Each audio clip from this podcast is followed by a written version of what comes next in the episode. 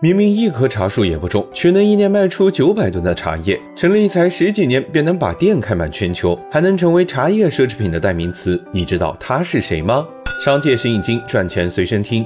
你在机场酒店里见过这个黄色罐子吗？这个来自新加坡的特威茶，茶叶卖得贵又卖得好，它是怎么做到的？我们又能从它身上学到什么呢？首先是找准瞄点。星巴克门店的依云水一瓶标价二十二，与之相比，一杯咖啡卖你三十，显得是不是就没那么贵了？特威茶学到了这一招，为了营造奢侈感，门店装修用的桃花心木和黄铜，满满一股老钱土豪风。而店铺又选在 LV、香奈儿一众奢侈品店的旁边，和动辄上千一件的的 T 恤相比，一罐几百块的茶显得就划算了许多。其次是善用噱头，特威茶明明只成立了十几年，却偏在包装上印上了一八三七的字样，不知道的还以为是个百年老品牌。你以为的品牌成立时间，却只是一段故事的纪念点。再看看产品，也是奢华的不像样子，明明就是普通的银针，它却片片裹上金粉，一克卖出上千块的天价。你笑它是智商税，傻子才买，它却分毫营销费用没花，还让你知道了它。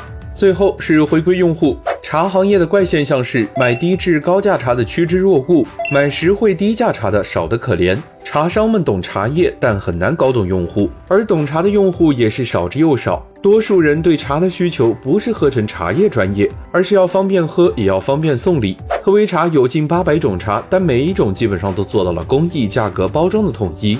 找准锚点，善用噱头，回归用户，让特威茶成了茶中奢侈品的代名词。他用的这些方法能用在你的行业吗？